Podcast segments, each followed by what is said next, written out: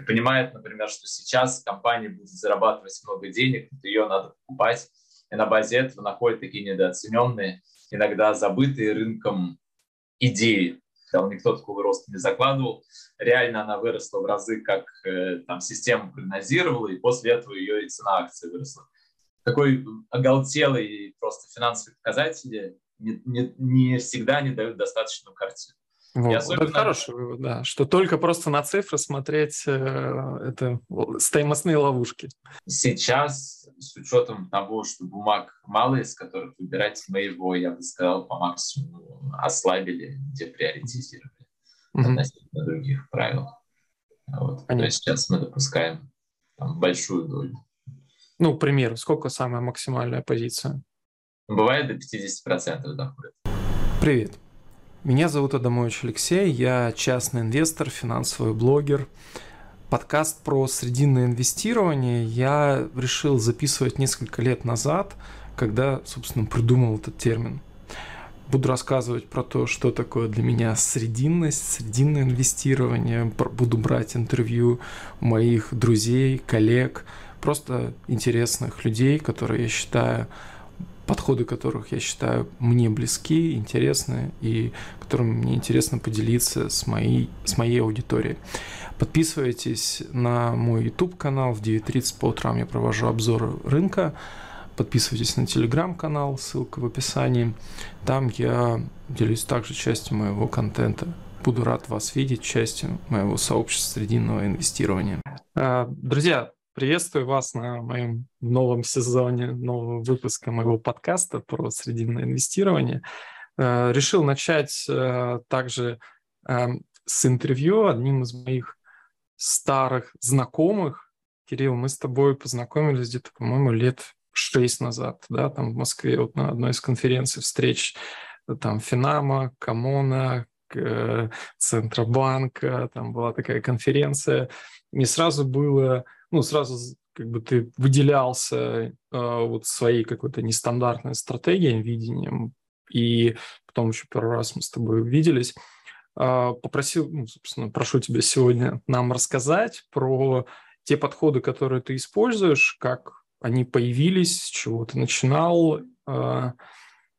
Давай коротко расскажи сначала про себя, вот что ты считаешь сейчас важным, интересным будет подписчикам нашим услышать. Да, привет, Алексей, спасибо, что позвал. А, Но ну, если обо мне, то, э, грубо говоря, с детства мне была интересна вот эта тема фондовых рынков. А, отец давал книги по инвестированию, сам он там был инженером, стал трейдером с какими-то большими плечами. Вначале заработал много денег, потом существенную часть потерял. Но в то же время я шел по этому пути сознательно, начиная с этих книг, потом окончил с красным дипломом высшую школу экономики, в школе был кандидатом в сборную России по математике, ушел работать в инвестиционно-банковский бизнес.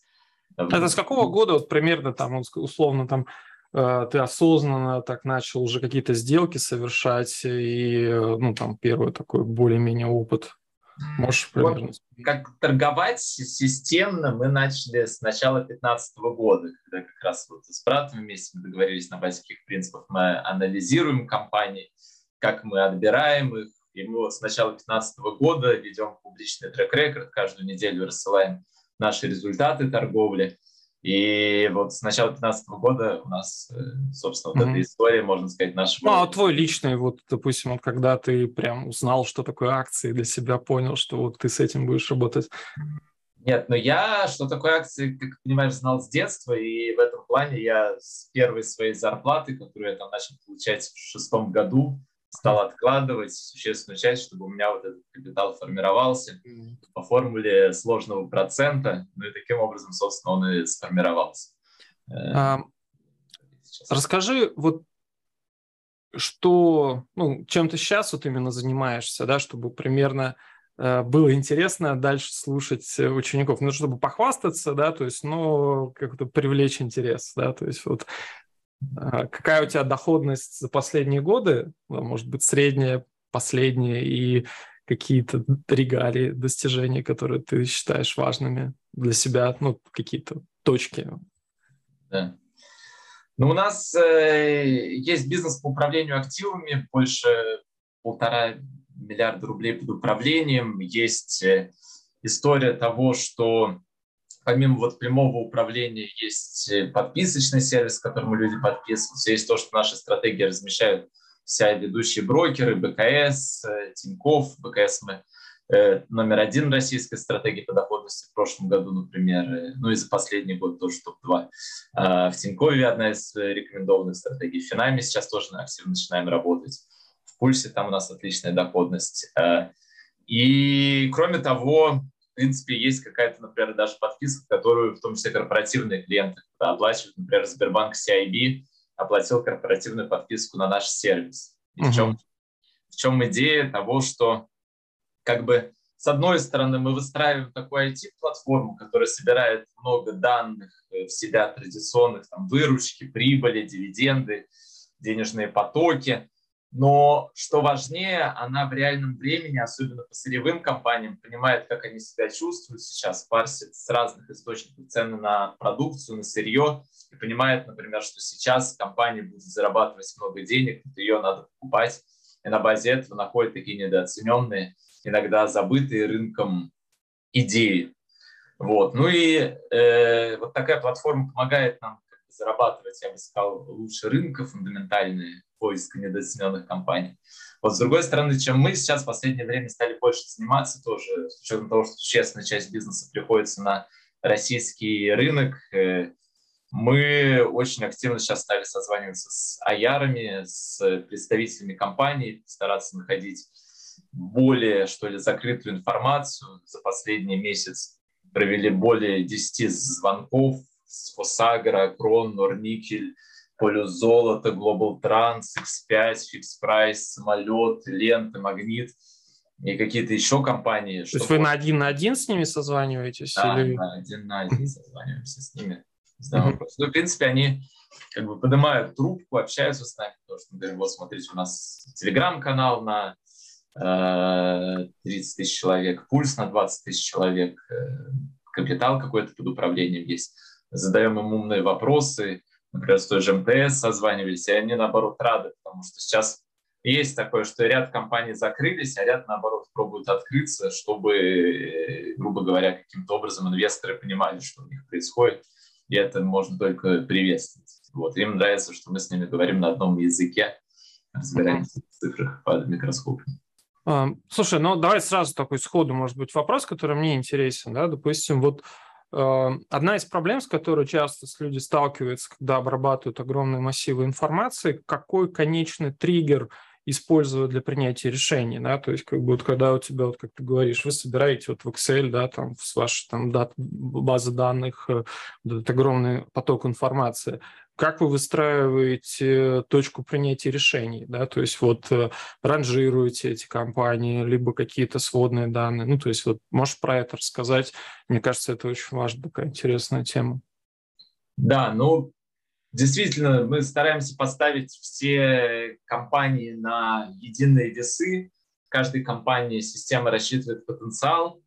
Понятно, что в случае России с учетом санкций, с учетом чего-то еще, мы потом к этому потенциалу можем применить какие-то ручные или ограничения, или там заблокировать компанию, если она не подходит. Но в целом, как это работает? Э, система, например, понимала, начиная с лета прошлого года, что цены на азотные удобрения стали сильно расти в мире, потому что цены на газ в мире стали расти. Так, подожди, я тебя перебью. Ты так говоришь, у вас там как будто искусственный интеллект, какой-то система понимала это. Да, но она реально, как бы в реальном времени пересчитывает этот потенциал. То есть она подтягивает, показывает это нам, говорит, да, цены на... Пока еще не особо искусственный, но полуискусственный интеллект, элементы искусственного интеллекта у нас тоже небольшие используются но в основном просто такой линейные динамические модели. И вот она стала понимать, что, например, цены на газ э, сильно выросли, цены на удобрения в мире сильно выросли, цены на газ в России не выросли. И она стала понимать, что у Акрона сейчас вырастет в разы его прибыль на уровне EBITDA. И, и, то есть, там, ну, операционная прибыль, по сути дела. И система стала понимать, что компания, например, всегда стоила 9 прибыли на уровне EBITDA, сейчас стоит 6 прибыли на уровне беда последних 12 месяцев. Но с учетом того, что ее прибыль уже стала расти, она спрогнозировала, что ее прибыль вырастет в разы. сейчас в ближайшие кварталы, она стоит всего 3 прибыли будущих 12 месяцев. Ну, если вы брали форвард вот этот PNI да. и угу. да. Ну и вот исходя из этого она считает потенциал. То есть система стала показывать потенциал роста больше 100%. Э, и, кстати, вот то, что прогнозировала на рост EBITDA, я читал тогда отчеты банков, не Сбербанк, CIB, не Ренессанс Капитал, никто такого роста не закладывал. Реально она выросла в разы, как э, там система прогнозировала, и после этого ее и цена акции выросла. С 6, 7, 8 тысяч там, до 25-27 тысяч. Угу. То есть тоже в разы, например, у нас была крупная позиция в портфеле в ней. Вот. Ну и везде она так меряет, по сути дела, вот этот потенциал, э, ну, то есть вы от, апсайта вы говори, э, используете э, ранжирование? Да, да, в первую очередь от апсайта. И сколько портфель, сколько бумаг вы от апсайта этого выбираете себе в портфель примерно? Просто у вас как бы сортировка идет по вот этому апсайду, и там, не знаю, топ-10, 20 берете, просто покупаете? Ну, по сути дела, да. То есть обычно у нас берется везде, где апсайд больше 20%, и вот в них мы пропорционально апсайду аллоцируем наш портфель. Mm-hmm. Но сейчас, как бы с учетом того, что э, если говорить про российский портфель, то происходит некоторое рассоединение интересов мажоритариев и интересов миноритариев, потому что, ну, как ты знаешь, например, с расписками вопрос никак не решен, деньги не поднимаются со стороны российских, российских э, бизнесов на уровень иностранной головной компании, от иностранной головной компании не распределяются акционерам. Например, в расписке мы не инвестируем. В государственные mm-hmm. компании тоже практически не инвестируем. И в компании, где собственник структурирован за рубежом, и тоже компания не может платить дивиденды, мы, например, тоже особо не инвестируем. Поэтому в российском портфеле сейчас буквально 6 компаний. Вот. Но такая же платформа, как в России, действует у нас и на международном рынке, где вот тоже она находит вот эти недооцененные, в том числе сырьевые компании, с учетом того, как сейчас вырос цен на газ, выросли цены на газ в Европе, растет СПГ в Америке, растет апстрим газ в Америке, удобрения э, производители американцев начинают больше зарабатывать, потому что газ в Америке вырос не так, как газ в Европе и так далее. Вот в этом плане там есть и американский портфель тоже такой же. Как вот постепенно, давай вернемся туда в начало, а, как ты постепенно вот приходил именно к такому подходу? То есть вот что являлось базой, основой для того, чтобы вот именно такой подход использовать? А, ну, у меня тут куча сразу вопросов, я думаю, так, что же тебе задать, что тебе задать, сори, что я тебя дергаю, ну, мы так перебегаем. Дополнение к этому вопросу про... Сейчас мы к началу вернемся – Э, боюсь забыть. Вот у меня всегда, ну, я использую для отбора бумаг фундаментальный анализ, для принятия решений, вот когда именно их купить, использую технический анализ. Вот ваших статистических моделей вы опираетесь на колебания, волатильность, колебания цен или просто вот эти апсайд берете 10 и покупаете их? Вот есть какие-то правила именно про оценку графика колебаний? Как вы а, это учитываете? Давай тогда вначале на первый вопрос, потом во второй вопрос. А, то есть в целом вот понимание этого подхода у меня сформировалось за годы работы в банковском бизнесе, где я читал э, отчеты аналитических крупных банков. И все мне казалось, что это какая-то немножко э, иллюзорная вещь, когда mm-hmm. вот эти модели строятся на бесконечное количество лет вперед, аналитик каким-то э, от неба присваивает творческим подходом дисконтирование, да, там постпрогнозный темп роста. И все это медленно обновляется вслед за изменением сырьевых цен, все это очень субъективно. И это, конечно, мне не особо нравилось. Мне всегда казалось, что должен быть какой-то скорее единый, какой-то более-менее статистический подход, э, который должен э, помогать зарабатывать. Угу. Плюс, опять-таки, часто бывает, что вот цена на сырье, то, что замечаю, она куда-то улетает, часто она бывает там остается, потому что цены на сырье все-таки часто имеют трендовый характер, там что-то произошло, рост электромобилей, вот медь улетела, до этого напечатали много денег, вот золото улетело. И банки начинают плавно поднимать свои прогнозы, подтягивать к этим новым уровням цен, или все стабилизировалось. И мне казалось всегда, что важнее должна быть какой-то подход, который бы быстро давал тебе возможность принимать решения, но и в то же время более единообразно, более статистически. И вот такие подходы мы разрабатывали. Они вначале стали работать, вначале они у нас были более сложные, потом мы упростили, увидели, что на бэктестах и более быстрый, такой простой на серверах работает. То есть если вначале это у нас было в Excel модель, то сейчас это все крутится на серверах. И, ну, в принципе, получается, что позволяет находить какие-то такие идеи недооцененные достаточно быстро. Uh-huh, uh-huh. А, второй вопрос про технический анализ. Скорее, мы практически не используем технический анализ. Я в это там, не очень верю, если честно. У нас есть, например, э, с учетом того, что достаточно все-таки крупный объем под управлением, и для определенных бумаг нам сложновато бывает войти. У нас, например, система нам сигнализирует, когда есть э, объем в стакане, чтобы мы именно в этот момент могли взять и по всем счетам, которые ведет система, выставить одновременно в стакан, забрать какой-то объем себе. Часть, например, там на следующий день потом она забрала, чтобы не давить на рынок, ждет, затаилась, ждет следующего дня, чтобы снова выставить, например, заявку, когда будет повышенная ликвидность э, в стакане, чтобы такой объем себе забрать. Ну, а такие, допустим, ситуации бывают, что вот вам система показала, что вот здесь есть большой апсайд, но при этом акция уже выросла в разы, допустим, да, там на десятки процентов, и сейчас там на локальных максимумах торгуется. Вот вы в этом случае все равно ее покупаете, даже несмотря на там какой-то уже ушедший рост, или ждете коррекции, падений каких-то, вот, вот в этот интересный момент? Нет? Ну, э... Бывает такое, как в, этот, в этом случае? Случается? Я бы сказал, бывает. То есть, если у нас компания была изначально провязана, вот это с точки зрения динамической модели, то, скорее всего, такое вряд ли случится. Скорее всего, система у нас ее... А, ну то есть я понял. Если делать все последовательно да. вовремя, то ты да. все равно сможешь зайти перед тем, как все станет очевидно и рынок вырастет. Да, бывает, что все-таки мы какой-то сектор навязываем, например, новый, например, американский, там уже цена достаточно высоко, например, действительно. И э, ну и тогда зависит, потому что в целом у нас нет такого предубеждения, что не заходить на максимум. Иногда мы заходим на максимум, и это бывают классные идеи, как там Accidental Petroleum, например, где мы заходили на максимум, но система показывала, что и Баффет активно покупает. Тоже она парс у нас инсайдерские сделки, что компания зарабатывает в год больше 20% своей стоимости, и поэтому это нормально себя показывало. Или, например, какие-то сейчас газовые апстрим игроки. Вот. Э, поэтому бывает, и если система видит, что компания много зарабатывает относительно своей стоимости, то она может заходить и на максимум.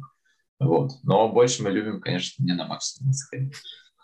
Да, то есть, допустим, вот какие правила можно было бы использовать, вот если э, ну, ты видишь, очевидно, падающий рынок, ну, допустим, там по российскому рынку, да, вот сейчас там американский рынок, э, вот набор каких-то триггеров, может быть, да, которые, опять же, у вас, я понимаю, много данных, которые обрабатываются одновременно. Ну, если сходу сможешь так назвать, вот что может являться хорошей основой, купить хорошую компанию по хорошей цене на падающем рынке, да, вот какие могут быть показатели, которые могут говорить, что вот даже на этом рынке Э, эта компания выживет, да, то есть там, может она не, э, продолжит расти, когда она там обвалилась, когда все плохо. Есть какие-то вот такие вещи, которые просто сходу может любой человек увидеть и использовать это, не, даже без вот этой сложной системы, как ты думаешь? Ну вот смотри, да, есть сырьевой сектор, есть компания потребительского сектора. В компаниях потребительского сектора в целом есть э, достаточно простая идея, которая, как ни странно, работает – что классно быть в компаниях, которые хорошо растут как бизнес и продолжают расти как бизнес хорошо, в том числе в последнем квартале, но при этом стоят не слишком дорого. Потому что бывает, что компании, грубо говоря, не растут как бизнес, а просто деградируют как бизнес и снижаются год за годом, как там была обувь в России, как была лента, как было еще что-то. А бывает, что хорошая вроде компания, но слишком дорого стоит, как, например, размещалось фикс прайс по 20 и беда, ренессанс страхование размещалось там тоже по большому мультипликатору прибыли и так далее. Вот. А есть компании, которые стоят недорого и сейчас и растут хорошо как бизнес, например, заменяют, занимаются там каким-то импортозамещением, сейчас там вот алкоголь, не знаю, производит или еще что-то. И обычно то, что я замечал, что тоже, ну и статистически мы это проверяли, что пока ты находишься в этой компании, если она растет как бизнес э, и э, она стоит недорого, ты на ней хорошо зарабатываешь. Если она перестала расти, например, там, не знаю, детский мир последние два квартала скорее демонстрирует снижение прибыли. Э, или магнит при Галицком была история роста, потом, собственно, mm-hmm. стал э, замедляться и долгое время падать. Вот если было бы сразу, как он стал замедляться, сразу из него выйти, то тоже этого большого падения, которое произошло за ним, не последовало. Вот. И в этом плане вот такой, в принципе, базовый, достаточно простой фактор анализа. Ну, под ростом ты говоришь критерии роста выручки или прибыли? Или оба? Скорее уже смотреть, потому что э, понятно, что э, можно обеспечить рост выручки, но если нет роста прибыли, то это может быть такая самоубийственный рост, по, по сути. А, ну, кейс с сезоном тогда сейчас. Кейс с сезоном это отдельный. Это отдельная история, да, наверное? Да, потому что, грубо говоря, там уже начинается такая шкала, как вот э, в квантовой механике, если когда приближаешься к скорости света, уже действуют другие принципы. Да? Вот когда компания растет на 90%, Э, год к году. Там, в принципе, другие действуют э, критерии. Вот Озон, там, да, он э, растет 90%, очень круто, очень крутой customer experience, вытесняет традиционных игроков. Сейчас показал вроде как скорректированную беду положительно. Я думаю, у него, как у бизнеса, все будет, наверное, хорошо. Нас там смущает то, что это тоже расписка. Немножко боимся расписок, в том числе в свете санкций возможных. Вот. Но так, как компания, мне кажется, все классно. А, ну, смотри, то есть мы говорим, что я могу отслеживать для того, чтобы хорошая компания, что при падении у компании сохраняется э, рост выручки прибыли, желательно прибыли, чтобы было сохранялось, и э, при этом она стала дешевой. Ну, то есть вот, э, вот какие критерии для определения стоимости, ну, дешевизны, да, там вот вы склоняетесь более статистически устойчиво, да, то, что есть там, допустим, э, э, спор, да, что лучше P на I или э, как там EV эм, на EBITDA, да. да, там, к примеру, вот вы, как, исходя из своих исследований вот, статистических, на какой критерий стоимости в большей степени опираетесь? Да, ну для промышленных компаний и для всех нефинансовых мы используем и вина, и беда. Для банков мы используем P E. Вот. И действительно сравниваем этот мультипликатор с историческим по компании, с другими компаниями и так далее. И с компаниями, которые демонстрируют те же самые темпы роста. То есть, когда, например, в 2020 году стал Тиньков стоить э, э, буквально э, сколько он стал? 5 прибылей, по-моему, стоить, э, хотя исторически стоил 12 прибылей. Угу. Да, это было крутое рос... время, я тоже да. его помню. Да, и как бизнес рос на, рос на 30-40% каждый квартал год к году, то, что в России только Яндекс растет, который стоил всегда 20-25 прибыли, то мы его покупали, там около 100% заработали, он стал стоить 12 прибыли, мы из него вышли. Потом он стал стоить и 20, и 30 прибыли. Мы уже в этом росте не участвовали, но избежали дальнейшего падения. Uh-huh. В том году, например, мать и дитя хорошо росла как бизнес тоже на 30-40%, но дешево достаточно стоил э, по прибыли около 6. То есть, ну, в принципе, не то, что дешево, но нормально. Как бы. И вот мы тоже в ней участвовали в ее э, росте. Uh-huh. Uh-huh. Вот, э, поэтому, да, для промышленных смотрим и беда, и для обычных, для финансовых на Е. Ну, смотри, следующий вопрос, который я хотел себе задать. Вот были ли у тебя э, какие-то выводы, ну, то есть уроки, которые ты для себя сделал, что на рынке из, может быть, таких классических рекомендаций про инвестирование или там про биржевую торговлю не работает? Ну, то есть вот либо какие-то ошибки, которые ты совершал, либо ну, тот опыт, который бы э, для тебя был таким ценным уроком? несколько примеров, если сможешь привести, будет круто. Да. Ну, давай я начну с ошибок. Э, то есть ошибки, конечно, у нас тоже бывают. И были и неудачные инвестиции.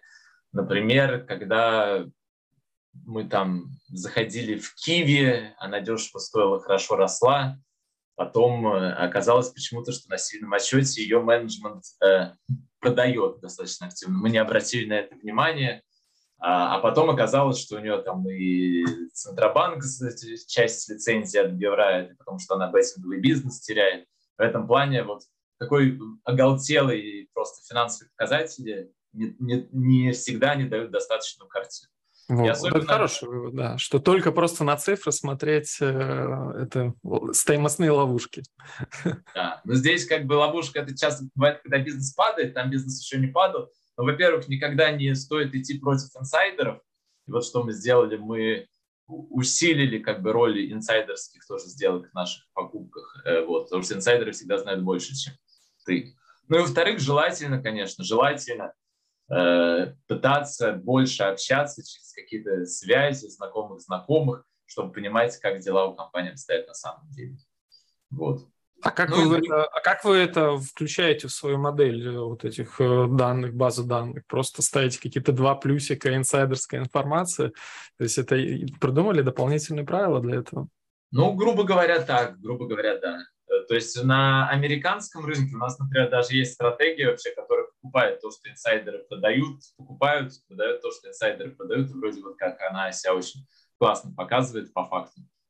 А сейчас она в тестовом режиме находится. Вот. Но в России мы там тоже ориентируемся, например, когда Акрон осенью прошлого года гендиректор покупал э, акции компании, тоже был такой позитивный знак для нас, скорее, что это, э, э, видимо, видимо, есть уверенность в компании. А как вы парсите данные про инсайдерские сделки в, эм, ну, на российском рынке? EDSCure анализируете или используете готовые какие-то сервисы, которые уже это делали, или сами писали? E-Disclosure парсим, да, сами парсим. То есть мы очень много чего парсим в целом. На Америке парсим все формы тоже оттуда достаем инсайдерские сделки буквально. Ну, с Америкой как бы это проще, там много готовых ресурсов и бесплатных, и, и платных, как бы с Россией, конечно, ты там замучаешься это выявлять. Да. Так, давай вернемся. Следующее. Какие-то примеры. Ну, вот. Ну, а так, в целом, с точки зрения ошибок, был, например, когда э, Распадская тоже дешево стоило, вроде как была позитивная конъюнктура, мы купали, но потом они взяли вместо того, чтобы заплатить дивиденды, стали выводить деньги займами на главную компанию. И вот у нас, например, для нас очень важен является такой фактор порядочности э, компании тоже. Мы стараемся не инвестировать в непорядочные компании. В принципе, как если компания не платит дивиденды, а просто выводит деньги займом, чтобы акционер там с ними что-то крутил, зарабатывал сам, то это, конечно, такой негативный знак. Поэтому мы тогда вышли даже в минус. Вот. Э, или, например, эталон стоил ниже чистых активов, был гарантированный дивиденд прописан, там 70 рублей, что ли, на ГДР тоже. И они вдруг сказали, мы не будем платить этот дивиденд, э, вот решили уйти там в развитие в Омске. Я пишу, вот у вас же на сайте прям написано черным по белому, гарантит дивиденд. И написал их АРом, они такие, а, ну ладно, поменяли, короче, на сайте убрали. Я не знаю, почему так было написано. И это как бы прям ну, такие, в принципе, корпоративные нарушения, которые бывают. Какой лучший для тебя способ избегать, ну, не, понятно, что избегать ошибок э, невозможно, да, там рынок постоянно меняется, правила могут меняться, да, там компании могут казаться непорядочными, ну, способ контролировать эти ошибки, риски. Ну, то есть, что вы используете в первую очередь? Это диверсификация, правильно я понимаю? то есть, вот самое главное правило, ну, кроме, может быть, диверсификации, то есть, как бы какая-то диверсификация, она очевидна какая-то. Ну, вот я как раз, если честно, не адепт э, традиционных подходов, такие как э, диверсификация, такие как э, take profit, stop loss, вот profit stop loss, они вообще там скорее, мне кажется, растрясут твой портфель. Ультрадиверсификация приведет тебя к доходности на уровне рынка. Скорее, мне кажется, залог в том, что ты реально покупаешь те бизнесы, которые ты максимально понимаешь, понимаешь экономику, понимаешь там инвестиционный кейс, понимаешь там оценку, видишь какие-то подтверждения своих гипотез с разных сторон. И, грубо говоря, где апсайд большой, вроде как небольшой, вот на базе... Ну, вот вы приняли решение, купили акции, начали падать, да, там вот этот... Да. Есть ли какой-то э, критерий выхода, ну, там, по риску, что убыток там составил больше какой-то определенной доли от портфеля, либо э, там, ну, правила продажи, условно, если так сформулировать? И, ну, их много может быть, ну, там основной может быть подход. Скорее здесь зависит от того, грубо говоря, на чем она падает. То есть если она падает просто, у нее фундаментальный потенциал увеличивается до целевой доли, то у нас, скорее, система наоборот будет несколько наращивать не позицию, пока доля не дойдет до определенной. А, другое дело, что если, например, компания в итоге опубликует отчет хуже наших ожиданий, который будет показывать, что вот у нее бизнес реально падает, и, и, или там еще какие-то проблемы. Или там вы, выйдет новость, то, что государство хочет у него забрать большую часть доходов, как было с Киев. То вот в таких как бы фейлинг бизнесах мы не остаемся и выходим даже, даже в минус. Нет, но я про правила диверсификации больше спрашивал, что какое-то ограничение доли в портфеле одной бумаги у вас есть все-таки. Есть, но сейчас, с учетом того, что бумаг мало, из которых выбирать, мы его, я бы сказал, по максимуму ослабили, деприоритизировали mm-hmm. относительно других правил. Вот. То есть сейчас мы допускаем там, большую долю. Ну, к примеру, сколько самая максимальная позиция? Бывает до 50% доходит. Даже... Ну, то есть у нас всего, всего 125% портфеля, например, бывает там еще 25 еще. Но вот какое-то время мы в МТС сидели, например, когда э, на большую долю, потому что было понятно, что это как квази-кэш, высокий дивиденд. Э, было понятно, что она анонсирует дивиденд и так далее. Вот э, они вошли в крупную долю. В том там производители азотных удобрений сидели на крупную долю тоже, потому что было понятно, что из-за общения, что они скорее анонсируют дивиденды, плюс долларовая экономика, плюс выигрыш от газового кризиса международного вот, э, поэтому бывают и такие повышенные доли. Интересно, круто. Окей. А что вам дает, ну, то есть вот, вот это правило как-то чуть-чуть коснулись, что вот вы созваниваетесь э, эмитентами, э, проверяете качество, порядочность бизнеса, э, это большая уверенность, это какое-то большее э, понимание там, меньших рисков? Или, ну, то есть это действительно вы убедились, что это помогает? Ну, такое вот. Да, на сто процентов, прям на сто процентов. То есть у нас, э, во-первых, э, то, что компания берет трубку, это уже сам по себе хороший знак. Это значит, что да. Есть компании, которые не берут трубку, у которых вообще практически нет департаментов, которые не раскрывают информацию, это повышает риски, что если они не раскрывают информацию, то что они будут э, и кидать миноритариев, потому что большое количество российских компаний любит кидать миноритариев. И государственные есть, которые могут и приоритизировать дивиденды и там, направлять их на любые вещи, кроме дивидендов. И, ну, частные тоже там, понятно, э, могут выводить деньги в обход миноритариев. Можешь провести пару примеров лучших, э, на твой взгляд, компаний с точки зрения открытости общения с инвесторами? Вот какой у тебя самый опыт, experience был? Ну, там, две-три. Ну, и, может быть, не знаю, если сможешь, там, захочешь, э, вот самые какие-то неприятные, грубые компании, там, которые вот точно тебе было негативное общение с ними. Ну, не знаю, с негативных, может, не надо или надо? Больше не буду брать трубки. Нет, но негативное это просто, когда, например, вот не дозвониться, никто не берет трубку. Вот, например, ДВМП мне нравится как бизнес, но там никто не берет, и вообще непонятно, будут они там делиться с акционерами или не будут. Колхозники. Да, или между собой как-то поделить. Вот. Э, с точки зрения открытости, публичности, ну вот практически все, с кем мы общались, там они очень приятные в общении. Там и Магнит, X5, Fix Price, э, тот же самый Акрон, э, Фосагра, Полюс, все достаточно хорошо раскрывают информацию и очень полезно. МТС тот же самый. Вот. Понятно, что там потом уже оказывается, что кто-то из бизнеса, как бизнес более привлекательный, кто-то менее привлекательный. Uh-huh. Но с точки зрения раскрытия, как бы им всем пятерка, можно сказать.